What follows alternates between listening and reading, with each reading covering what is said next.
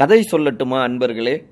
ஏங்க இது வரைக்கும் நீங்கள் சொல்கிறது கதை இல்லையா? அப்படின்னு தயவு செய்து யாரும் கேட்டுறாதீங்க உங்களுக்காக நிறைய சோர்சஸ் கிட்டலாம் தகவல்களை கேட்டு உறுதிப்படுத்திக்கிட்டு தான் நம்முடைய நேயர்களுக்கு நாங்கள் வந்து டெலிவரி பண்ணுறோம் அது கிடையாது. இது நடந்த வரலாற்றை ஒரு கதை போல சொல்லலாமே அப்படிங்கிறதுக்காக கதை சொல்லட்டுமா நேயர்களே அப்படின்னு கேட்டேன். அனைவருக்கும் இனிய தமிழ் வணக்கம். பொலிட்டிக்கல் பல்ஸ் நிகழ்ச்சிக்கு உங்களை அன்போடு வரவேற்கிறேன். நான் உங்கள் சகோ சே த இளங்கோவன். பேரறிஞர் அண்ணா.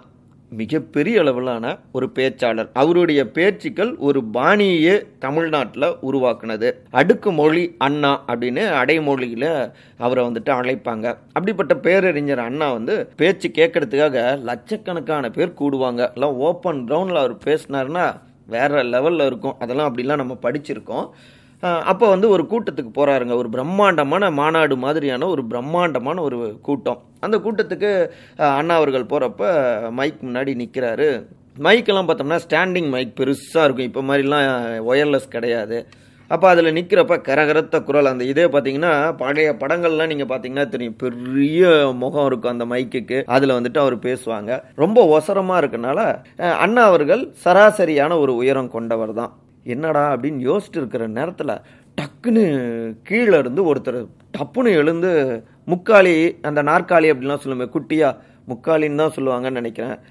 மூன்று கால்கள் இருக்கக்கூடிய அந்த மாதிரியான ஒரு ஸ்டூலு பெஞ்ச் இப்படி வச்சுக்கலாம். அதை எடுத்துகிட்டு வந்து டக்குன்னு அண்ணா அவர்கிட்ட போட்டு தலைவரை நீங்கள் வந்துட்டு இதில் ஏறி நின்று பேசுங்க அப்படின்ட்டுறாரு அதாவது அவ்வளோ லட்சக்கணக்கான பேர் கூடியிருக்கிற நேரத்தில் இப்படி ஒன்று பண்ணுறது அது எல்லா இடத்துலையும் ஒரு என்ன சொல்கிறது ஏதோ ஒன்று வந்து ஒரு மாதிரி இருக்குல்ல எல்லாரும் முன்னாடியும். சிலர் வந்து நையாண்டி பண்ணிட்டாங்களோ அவமானப்படுத்திட்டாங்களோ அப்படின்லாம் கூட நினைப்பாங்கல்ல. ஆனால் அண்ணா என்ன பண்ணார் தெரியுங்களா?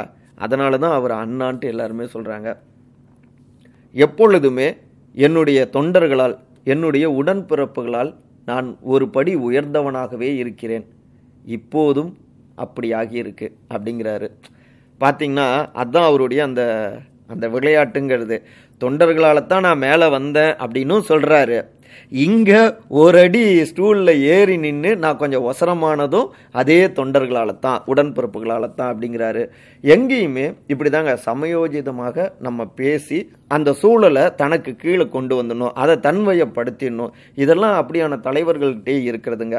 இதே போல தான் ஒரு தடவை மாபெரும் ருசிய புரட்சியாளரான இடதுசாரி புரட்சியாளரான லெனின். அவர் வந்து உள்ளே வந்துட்டு பேசிகிட்டு இருக்காரு ஏதோ ஒரு முக்கியமான கூட்டம் அப்படின்னு நினைக்கிறாங்க. வெளியில இருந்து வரவங்க வந்துட்டு இந்த அமெரிக்க பத்திரிக்கையாளர்களே தான். நிறைய பேர் அந்த மாதிரி ஆட்கள் வெயிட் பண்ணிட்டு இருக்காங்க. என்னப்பா இவ்வளோ நேரமாயும் இவர் உள்ளே விடாமல் இருக்காரு அப்படின்னு கொஞ்சம் கடுகடுன்னு இருக்காங்க. அந்த நேரத்தில் அந்த உள்ள மீட்டிங்லாம் முடிச்சுட்டு வெளியில் வரவங்கள பார்த்தா இந்த பத்திரிகையாளருக்கு செம்ம கோவம் வந்துடுது என்னன்னா அவங்க எல்லாருமே பார்த்தீங்கன்னா ஒரு மேலாடை போடாமல் வெறும் கோவணம் வெறும் வேட்டி மாதிரி மட்டும் போட்டு வராங்க.